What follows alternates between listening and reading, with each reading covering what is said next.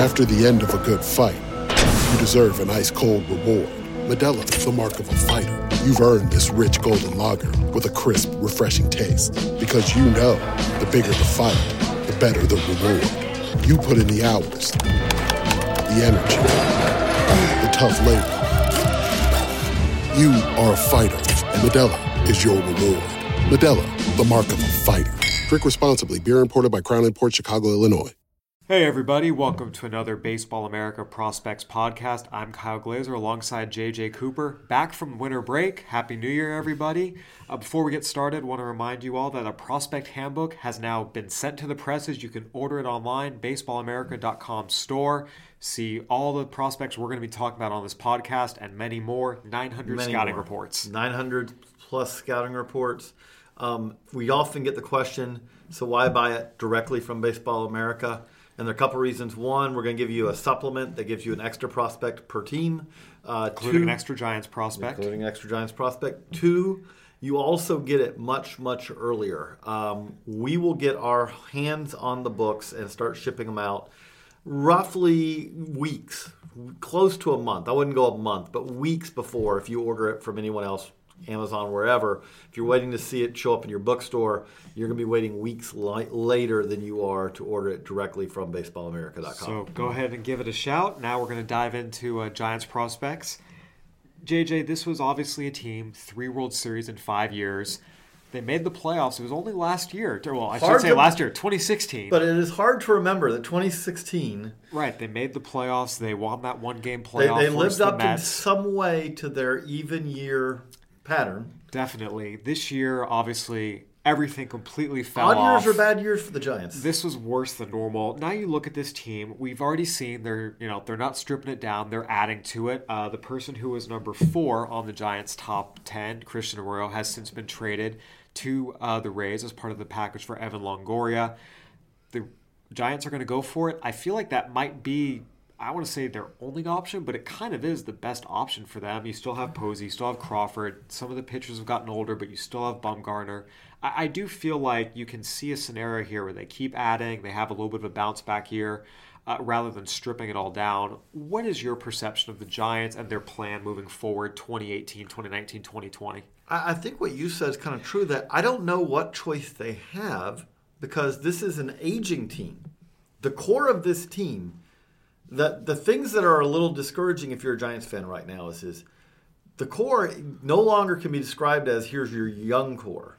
Your core is predominantly guys who are going to be thirty or older in the twenty eighteen season. Uh, even Brandon Belt, if you're counting Brandon Belt as part of the core, Brandon Belt is no longer a young player on the rise. You are talking about players who, in many cases, have a Joe Panik is your young position player, but this is a team that is that you are counting on bounce back years much more than you are guys who are going to be getting better because they're just growing into their peak.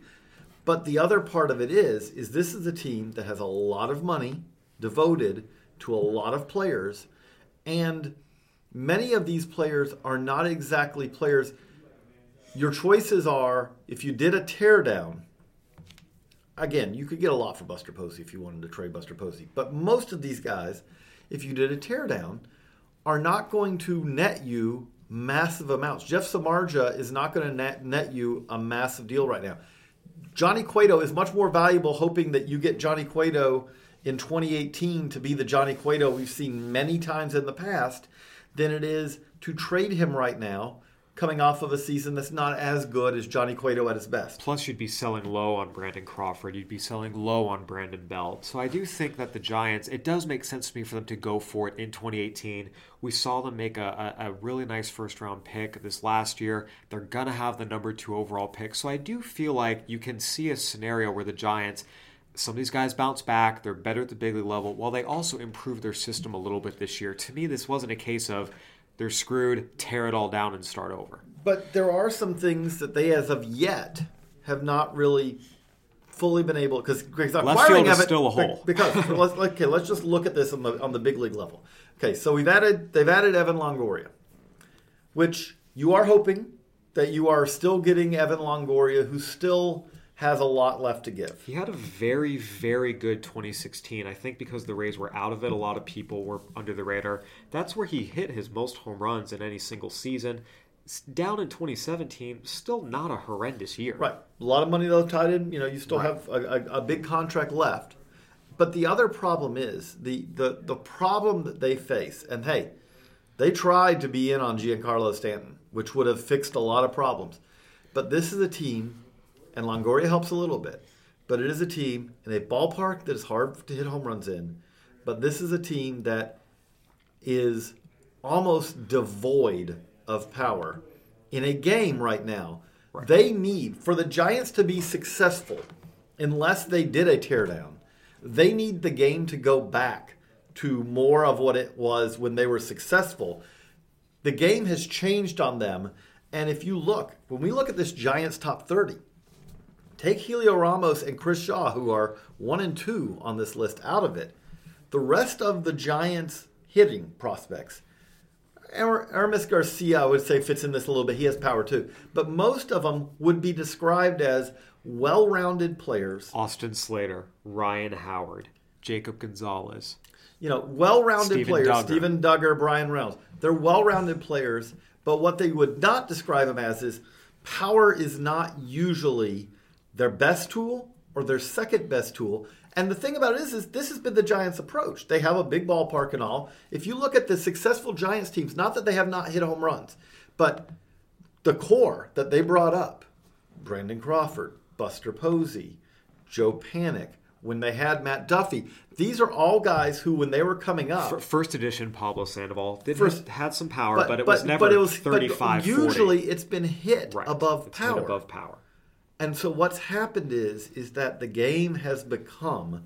You look at how many home runs they hit. I, I mean, there are stats. You'll see them if you get the prospect handbook. We also had them when we posted the Giants top ten. But this is a team that has no slugger. Had no slugger in twenty seventeen. In a league where everyone hits home runs. They're now, so what they used to be is that they were, uh, we're going to put together rallies because we're going to hit, you know, for average, we're not going to strike out a ton. And they also had a pitching staff that never gave up home runs. Now they give up home runs and they don't hit them. And the reality of it is, is that, as you said, Heliot Ramos, Elliot, I'm sorry, I always say Elliot, but Heliot Ramos. Heliot Ramos is a great pick that they got. To get him where they got him, went out and destroyed the A Z L. And showed huge power. And he is a guy that, when I say destroy the A Z L, what is significant about that is, is that it doesn't obviously guarantee him success. For a Puerto Rican kid. But we are talking about, no one has ever questioned Ramos's tools. He can run. He uh, he has raw power. Ramos coming into the draft, the questions were, how well will he hit with a wood bat against more advanced competition? So far, you could not ask for better than going out and hitting three forty-eight in the A Z L with power, with speed, with not, and he struck out a good bit, but not an absurd amount of strikeouts. Everything about that year was everything you wanted to see. And that is a clear number one in the system. Absolutely. And I want to clarify what I what I said about the Puerto Rican. A lot of times, because just the nature of Puerto Rico and the way their baseball is set up, it's very different than the U S system. A lot of times those kids are more raw. They take a little bit of an adjustment year. Just an example, Carlos Correa, right after he signed, that first year was not a great year. He needed an offseason oh, to get out to the top of his speed. Oh, even his first half of the year and the next year after that in Quad City, he just he just kept getting better and better. And that's where, not, not saying Heliot Ramos is, yeah. Heliot Ramos is Carlos Correa, but you get the point. A lot of times the Puerto Rican kids, it takes longer. So for him to adjust as quickly as he did is hugely promising.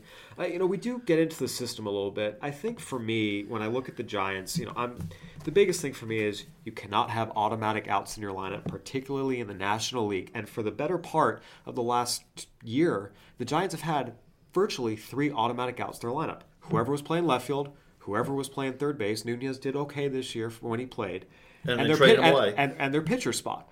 Every time through their order, they had three automatic outs. You cannot have that. They've addressed with and, Longoria. You know, th- I will say that's where Chris Shaw, and that, that becomes interesting to me. Because to me, left field, look, you still have Gorkys Hernandez. You still have J- any, the, the, the Gorkys Hernandez, Jarrett Parker, no, Mac see, Williamson. I will say you got to throw center field in that same equation because now, this is why you're talking true. about Steven Duggar because and the reality is Denard Span has been traded Denard, away. And, and Denard Span and Denard Span was a problem for them because, the again, the interesting issue you have, especially in a more power-oriented game. Okay, Chris Shaw fits into this equation. That is a that is it's it's like Kansas City in that these are expansive outfields. The Giants have generally viewed that what they need in the outfield, they're corner guys. Have they're not center cover. fielders. They have to be able to cover ground. But they're not far off. And so their approach has generally been that you end up having guys who are in corners who may give up a little bit of power, but what you get in return is you get that ranginess, and they've got a lot of ground to cover. Chris Shaw is not the rangy guy who's got a, round, a lot of round, ground to cover, but what Chris Shaw does do is that he very well, if Chris Shaw got five hundred fifty at-bats next year, he probably leads that team in home runs. No question. And I think for me, so, so we talked about Hel- Heliot Ramos is the clear-cut number one in the system, no question about it. Very much a top one hundred prospect caliber type. Mm-hmm. Uh, when you're putting this list together, Chris Shaw, in the past, just to give some context, I've generally been a higher-ish man on Chris Shaw. There have been other times, you know, you and I have had mm-hmm. some discussions about him, and I feel like, generally speaking, I've been a tad higher than you at times. Pro- probably so, because I... But but overall, was he for you a clear number two in the system, or was there a discussion debate with you with, at the time, Christian Arroyo, Tyler Beede? Two, three, four are all a discussion. The thing about it is, though, is, is let's make clear. Number one, Heliot Ramos, like you said, clear top one hundred guy. I don't see another top one hundred guy in this because I look at this and I'm saying, Chris Shaw has power. He does. But he is going to give some of that back wherever you play him because he's He's he's probably actually a little bit better in the outfield than he is at first base, but he's not particularly good. He's below average, whichever spot you put him. So it was interesting. I went up to Richmond this year, mm-hmm. and just the coincidental timing of it, it was right when he started to move to left field. And one of the things that that I thought was a positive, he had played right field, but it was in college. It was many years ago. He's in left field now. It was a situation where even talking to some of the pitchers, they you know they said he. They could see the effort. This wasn't a guy who was just putting out there and pouting. They could see the effort. You started to see him, at least the games I saw him, he came in okay, and he moved side to side okay. It was going back was a problem, and it's going to take reps. I think as much as you know, these guys are professional athletes, like anything else, the more you do it, the better you're going to get. You know, I look at but him I, in left I, field that's, compared, that's true, to, but compared is, to Rhys Hoskins in left field. Chris Shaw, it was better in left field but, than Rhys Hoskins in left field, but the but, bat but when is you so say, prolific, but it's been a while. But the, the difference being, though, is, is Rhys Hoskins has always been a first baseman. Chris Shaw, for his career, if you add up Chris Shaw over the past six years. This is not where I know he played more right. Right, but this is B C, not. But, but yeah. This is not something where Chris Shaw is all of a sudden being exposed to the outfield. That is his position. First base is the one, and really, let's just again. I like Chris Shaw as a prospect, but let's be straightforward about it. One of the reasons he's moved back to the outfield is partly is because they have Brandon Belt right now. That's but the other reason about it is is that. Chris Shaw at first base, which was something that they knew was going to be a project when they moved him there. But he's, he's there all fifteen, all sixteen. But he's not been that great there. Right. And so part of the reason you move him back to the outfield is, is there is this general feeling that he is a little better in the outfield. He You're hoping he's a forty defender in left, which, again, for most teams, if this is if we're talking about that he's going to play in Fenway and he's playing with the Green Monster, you'd say, yeah, well, the we Monster can, can be tricky, but yes, yeah, I but, get your but you don't point. Need the range, range is not the range is not. I, yes. Compare that though, what with with what he's doing, and you go okay, because it's not just that you're going to play in San Francisco, because you're also going to play in Colorado a lot. You know, you're there. You have ballparks out there, balls even San Diego, Arizona. You know, that goes like, a big gap. Right.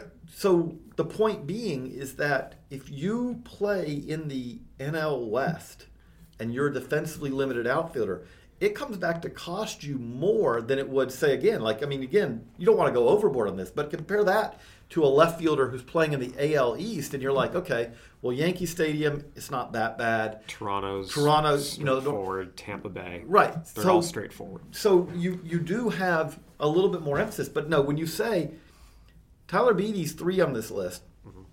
and Tyler Beede, I don't want to have prospect fatigue. I want to try to avoid that, and it's hard with him because when you see Tyler Beede at his best, he looks like a mid-rotation starter, but there's been a lot of times in his career where when you see him at his best, he's throwing strikes with good, with, with above average stuff. There's been as many times in his career where either the stuff backs up to average or the control is below average, which means that he's not really staying ahead of hitters. There is some thought, you talk to scouts who think that he's a guy, he's, he's an intelligent dude, but it almost like, they would love to see him basically simplify a little bit and just master a, a couple of pitches instead of having a, a pretty varied repertoire. So that's what fits in with him. And he's coming off of a year where, you know, he was hit around pretty well while not striking out a whole lot of guys, while posting a near. Gave up over a hit an inning and over one hundred innings. It was not, but you know, it's P C L, but you'd like to see at least a little more. And it's P C L, bats. But Sacramento is not. It's there is you are right, going to play. They have to travel to Reno, but yes, you're not pitching half your games. This in is Reno not a guy who's vague, pitching at Vegas or Salt Lake or Reno, where your home park and your right. road park. This is one where the home park is pretty fair, but admittedly, you are facing some some road parks that are pretty tough. I do think for Beede, you mentioned prospect fatigue. You know, I feel like he'll get his shot this year. We'll see how he does. What his ultimate role is going to be. You know. Do you feel like he will end up in a starting rotation? Do you think when all's said and done, he ends up a part of their bullpen? I think he'll get shots in the rotation, but the thing about it is with the Giants, we're talking about that they're going to continue going for it. Like, you look at the Giants right now. Right now, when you say he's going to get a shot. It's Bumgarner, Cueto, Samardzija. And by the way, Chris Stratton had a, uh, or excuse me, Ty Black, Black, yeah, Black, Black, didn't, Ty Black didn't do terrible for a rookie. Right, and, and Chris Stratton, didn't when, we talk about, when we talk about prospect fatigue, this is what I'm talking about with Beede. Chris Stratton was as erratic, if not more, and Chris Stratton's stuff for the majority of his minor league career was not the equal of Tyler Beede's. But Chris Stratton steadily got better, and that season he had this year was better than he's been for the majority of his minor league career. So, but what I'm saying with that is, is that if those guys are all healthy, Tyler Beede's not knocking on that door. He's headed back to triple A to start the season unless there are injuries. And... But so when you say that, I still kind of think a lot of those guys, like, I mean, if you said who's going to be in the rotation in twenty twenty, I still think probably Beede fits into that.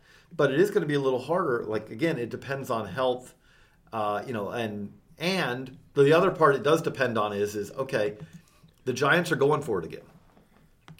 Let's see how that works out. If it doesn't work out, if you are sitting there and it is July of twenty eighteen, and the Giants are ten games under five hundred, which is truly, if you're a Giants fan or in the Giants front office, perish the thought, because that would That's be... That's when you probably start At that, that point, look. You do have to start saying, okay, the, you know, everyone must go. I, again, not maybe everyone, but most everyone not must go. But let me... One example of that, that I do think is interesting, but the Giants ballpark and what it does. Brandon Belt. Brandon Belt had a season last year that I think you could describe as perfectly acceptable, but nothing exceptional about it. That's that's kind of what he is right now for them. And the funny thing about that is, is if you try to trade Brandon Belt because of that, and I know that teams are more, are more intelligent now and all that, and you do look at how the ballpark affects him. But if you trade Brandon Belt, Brandon Belt's not going to probably net you a massive return. You get something, but... Again, right now, if you look at bat first, there are a lot of there are a lot of available bat first free agents out there who you could have just for the, the, the price of the contract. If you if they traded Brandon Belt though, and he was put into a ballpark that is more conducive for what he is, if you put him in Yankee Stadium, it'd be... he would be he could be a star. Yeah, because Brandon Belt is a terrible fit to me for the ballpark that they have. Now, that's not That's no fault of Belt or the Giants. Great job on their part. They drafted no, him in the fifth round and developed him. In a sh- short right field, you know, Yankees, not that right, the Phillies but have you're, room. You're talking about they have yeah. this massive right field. Yeah. And so that limits Brandon Belt's value for them. But at the same time, if they end up selling him off, at some point there could very well be the, man, why did the Giants not get more for Brandon Belt? And it's like because the ballpark that he plays in limits what he can do. There's no question. I, I want to circle back to mm-hmm. Beede real quick. You know, one thing that's interesting to me, and this was brought up to me with, with the scout, not talking about Beede, but mm-hmm. talked about a couple Giants guys, you know, someone who has the Giant system. You know, he brought up Kyle Crick as a guy that, hey, wild, wasn't sure what the heck was going on there. And came up last year, did a very nice job mm-hmm. in the Giants bullpen. Still didn't throw a ton of strikes comparatively. You'd like to see the walk he, rate come he, down. Right. He, he but was you, on the right side of wild, not, uh-oh, you could not pitch this guy. Now, in fairness, Crick missed a lot more bats in the minor leagues than Tyler Beede did. He also needed three different years at Double A. So, I mean, I, I think that and, to me... And his, and his season, he came into twenty seventeen... coming off of about as bad a season, I mean, as, have a five oh four E R A in Richmond. No, but just not just Richmond, more than a hit an inning, just right, we're really right at a hit an inning, with sixty-seven walks in one hundred nine innings and eighty-six strikeouts. Yeah. There was very little, and the thing about it is, is that the year before that, when he had gone to the pen. He had not shown the ability. His stuff, you always hope you put a guy in the pen that his stuff will tick up. When he went to the pen the his year before, walk rate got worse, and, and his, his stuff did, and his yeah. stuff didn't get better. Yeah. Like everything, everything about him coming into twenty seventeen was every trend was in the wrong direction. And you're right. They put him in the pen. They simplified what he was doing, and I still do think you have to be a little worried. You, he is not out of the woods yet where you say, oh, yeah, don't worry about this guy in any way, shape, or form. That said, the stuff is as good as anyone pitching out of their pen, and he is good enough stuff-wise. He doesn't have to be locating. He just has to be around the zone. But but I think where it gets interesting is if you could see something like that with a Beede where, hey, it hasn't been perfect. Again, di- different pitchers, but mm-hmm. just that sense of, you know, top draft pick, top prospect type where it hasn't gone smoothly, but at least – there's still a potential major oh. league role there. Oh, I think and that there's a major league role for Tyler Beede. I think that there's a major league role for Andrew Suarez, who is right. also a top ten guy for them. You know, I, I think that these, yeah, these dudes are, you know, they're guys. Right. So, you know, what they what they aren't, it's hard when we're talking about this and where the Giants are as a farm system. These aren't guys where you say, they don't have a guy in this system right now who you point to and say, he has all the attributes you're looking for in a front of the rotation starter. Right. Tyler Beede is a guy at this point who, if everything lines up right, you hope he's a three. Realistically, he's more of a four or five starter. Or, as you said, he ends up being a useful reliever.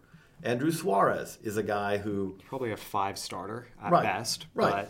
Useful you know, lefty. No, the the guy, you know, Garrett Williams is the guy who, you know, he's number seven on this list before the trade. He's number six now.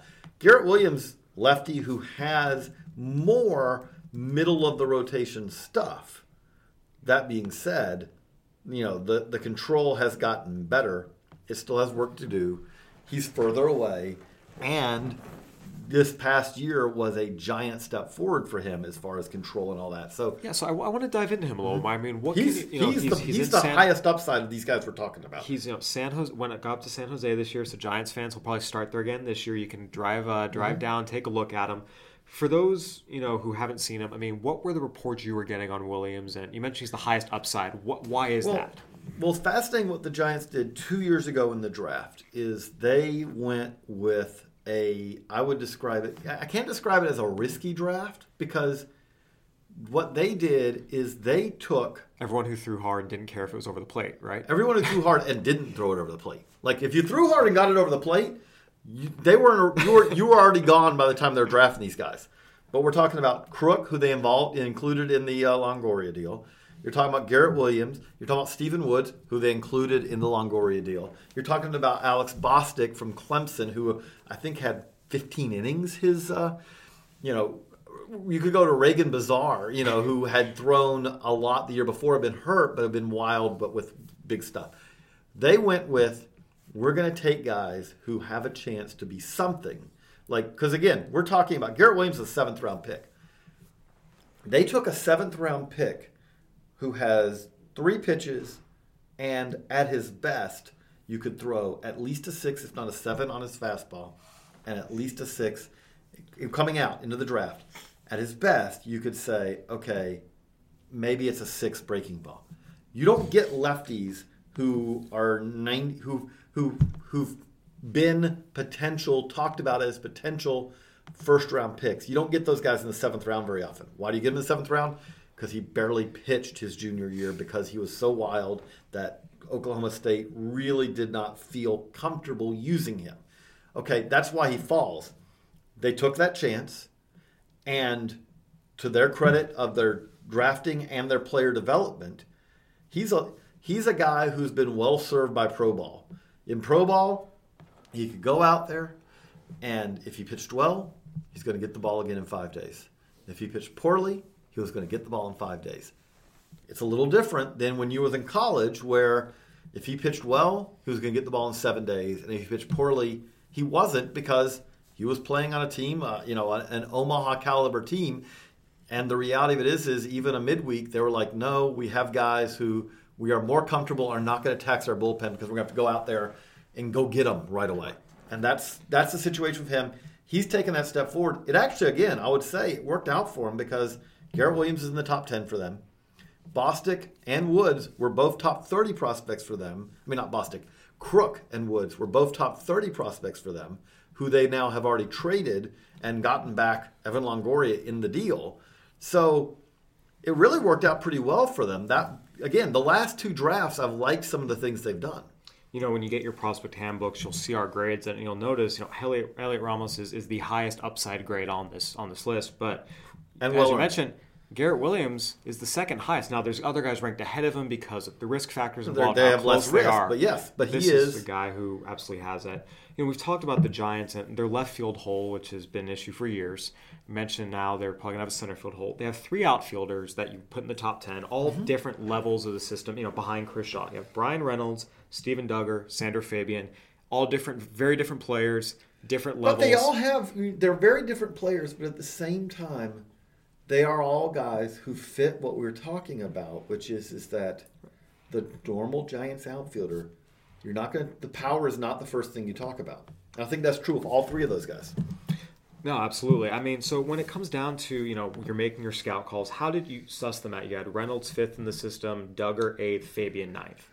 Well, I, the easy part of that is is Fabian, guys like Fabian. Scouts who I talked to for the last couple of years have liked Fabian. At the same time, he had a sub three hundred. Now, Augusta's a tough place to hit, but he had a sub three hundred O B P in low A, further away, but slotting him at the back of this, there's a lot of projection still involved because, yes, he's a really good right fielder defensively, but a right fielder has to mash, and you are projecting. He's shown some power, and he had better second half. He's shown some power already, but you're going to have to also hit some there's to go with bit, it. There's a little bit of boom or bust with him. He's got to right. right.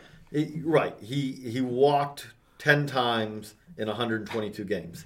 That's going to have to improve. Yes. That guys don't do that long term and have big league success generally. So we know. So he's, that's he's that's why back. he's the back. Duggar and Reynolds is tougher.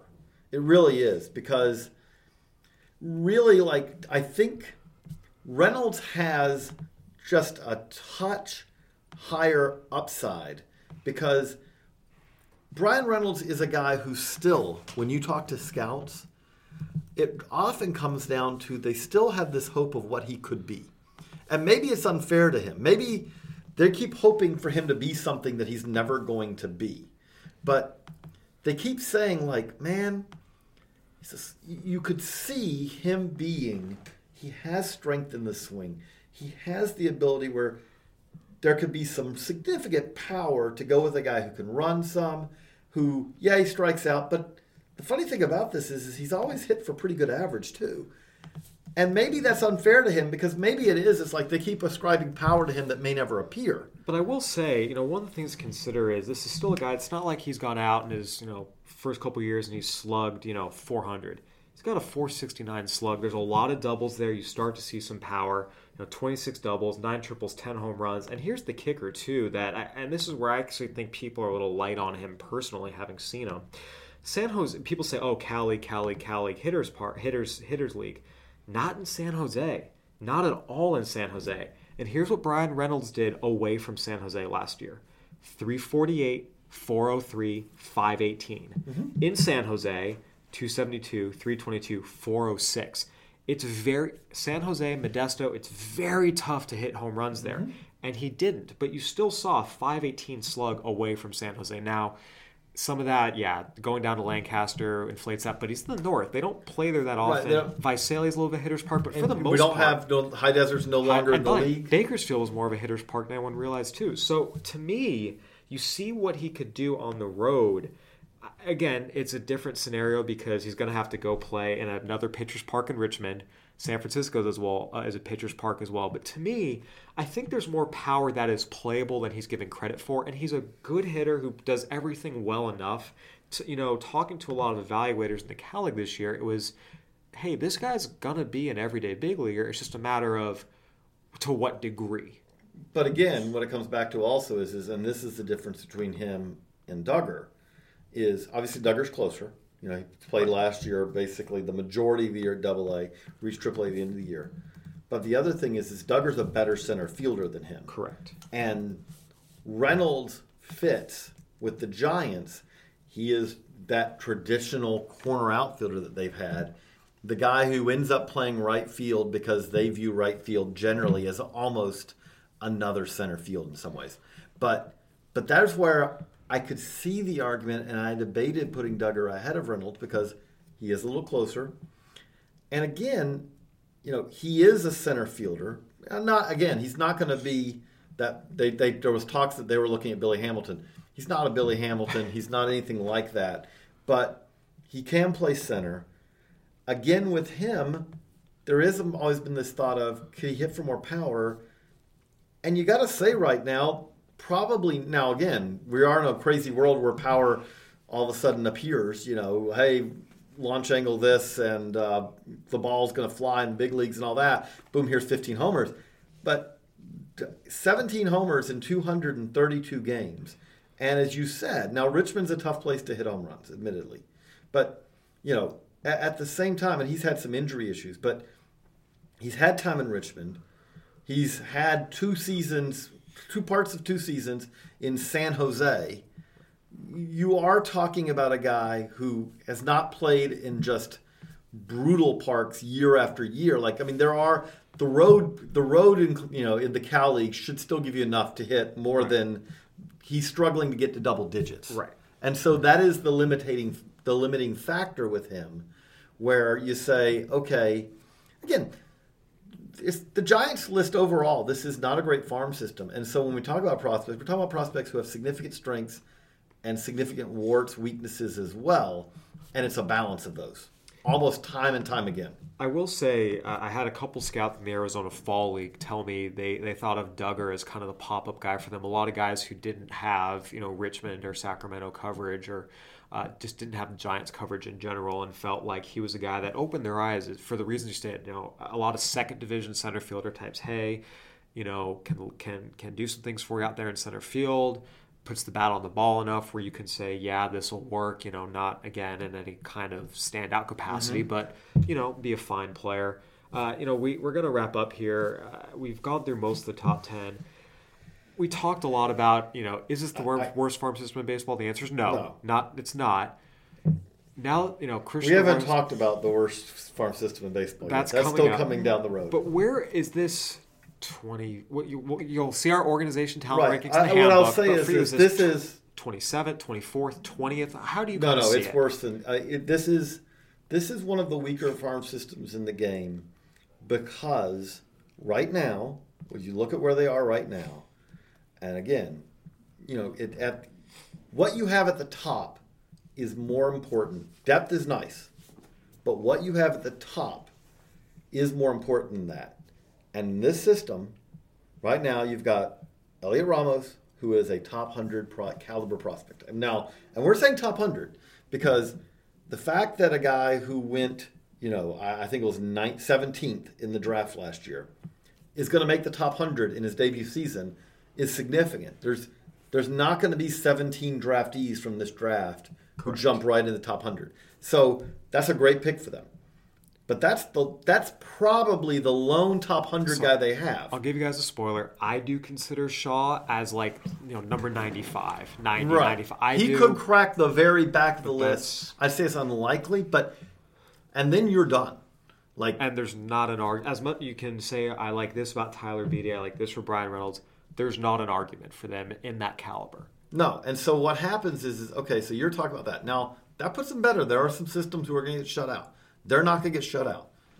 But, again, when you talk about the difference between, there are a whole lot of systems where number four, number five, number six on their top ten will be cracking the top one hundred. So that right or there. Le- or at least in strong consideration. Right. And so, I mean, we'll have we'll have at least five organizations that have five plus guys on the top one hundred. I feel that's pretty comfortable saying that. So so what I'm saying is this, yes, this is a this is a system.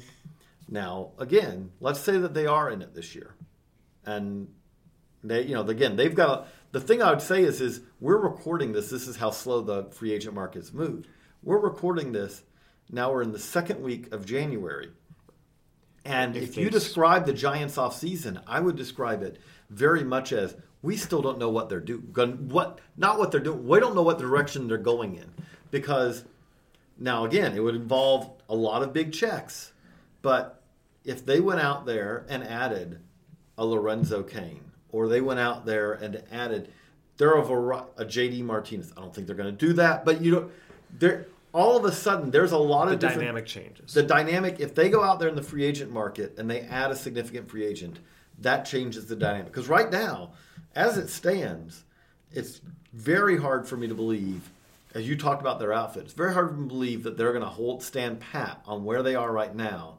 In the outfield, because if they do, if so they do, they're Steven Duggar is making the jump a long, long way, you know, to, to get to the big leagues because he basically he has some double A time under his belt, but that's about it. Well, I mean, Shaw Shaw will be there first. He's been triple. No, I'm saying, A, I'm saying, but Duggar they have to have a center fielder, right? Have to have a center fielder, and, that's and Chris where, Shaw can't do that. That's correct. And Chris Shaw could you could pencil him in and left. I do think, or you. But maybe say, maybe the say, jury's not out on Mac Williamson and Jarrett Parker, but the jury's probably a little bit out on Mac Williamson and Jarrett. But you're talking about those guys being in the mix. What I'm saying is, is I don't see, I see them, I don't see them going into the season saying that our plan is is Chris Shaw with a fallback of Williamson or Parker. Correct. I think them them going into the season saying at least we have someone who is going to start the season. And maybe Chris Shaw forces his way into that. Or if we, we acquire him and by July, we're out of it, trade him, and mm-hmm. bring him up. We'll see. It should definitely be an interesting I, rest of the offseason for I was the Giants. Just saying, the other thing I would say for this Giants list, though, you know, we, we talked about the top ten. There are a couple of interesting, to me, very interesting guys. Uh, quick quick hit, top two. Oh, the two guys were fascinating that were not in the top ten. You know, Alex, uh, Alexander Canario, who has yet to play in the States, and Gregory Santos, who they picked up uh, in trade, those are the two who, if you told me a year from now that both of those guys are easily in their top five, wouldn't stun me. Because those are, when you talk about the upside guys who are a long ways away, those are guys, they have some, they always have had arms in the system who can throw hard. Ray Esmeralda, Rodolfo Martinez is still around. You know, they, they always have had that, and they still do. Um, so there are some of those, but Canario is the guy who, if you told me that he is a year from now, if Ramos has a good year, he's number two on this list. Again, that's asking a lot. The guy's yet to play above the D S L, but he had a really good D S L. He's tooled up beyond belief. Again, really what it is more than anything is, is that there's a limit to how high you're going to go till you make it to the States and put up those numbers. Because we're talking about the A Z L next year. Right. So. We'll see what happens. Well, I think that'll about do it for this edition of our uh, Prospects Podcast. For Kyle, for J J Cooper, I'm Kyle Glazer. Thanks for listening, Giants fans. Stay tuned. We'll have a lot more podcasts to come.